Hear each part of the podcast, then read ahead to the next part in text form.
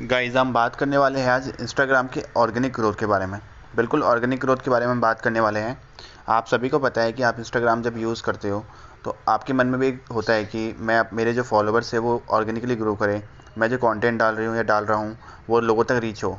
तो इसके लिए आप क्या करते हो? आप नॉर्मली पोस्ट लेते हो कोई अच्छा सा, अपना कंटेंट बनाते हो, उसको डाल देते हो।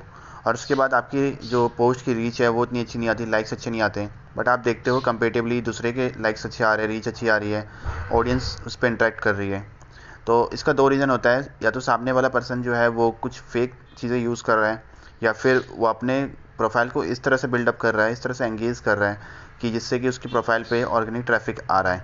तो अगर आप भी इस तरह का, आप सोचते हो कि आप अपनी अपनी पर्सनल ब्रांडिंग करना चाहते हो, अगर आप सोशल मीडिया पर ग्रो करना चाहते हो ऑर्गेनिकली बढ़ना चाहते हो तो डेफिनेटली आपके लिए एक यही तरीका है कि आप अपने जो प्रोफ़ाइल है उसको आप रिलीवेंट बनाओ, उसके हैशटैग रिलीवेंट यूज़ करो कीवर्ड्स अच्छे यूज़ करो और अपनी एक सेल्फ ब्रांडिंग करो।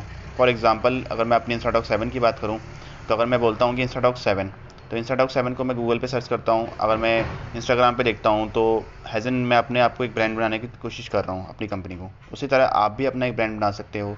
आप भी अपना एक प्रोफ़ाइल को जो है बिल्डअप कर सकते हो।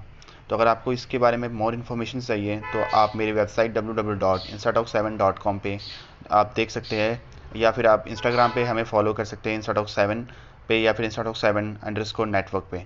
और मोर इन्फॉर्मेशन के लिए आप मुझे मेल भी कर सकते हो Instatalk seven at the rate gmail dot com thank you guys